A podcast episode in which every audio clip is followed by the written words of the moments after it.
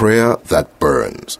One of the Hebrew words for prayer is atar, A H T A R, also means incense.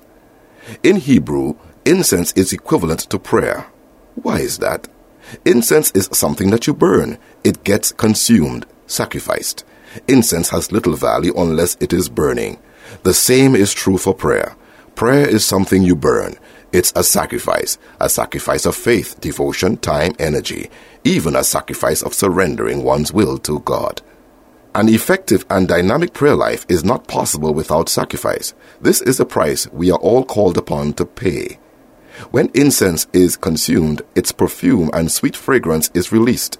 It is the same with prayer. When it is offered up sincerely, self is consumed as the fragrance of the Savior is released into our lives, filling our lives with more of Him and His will.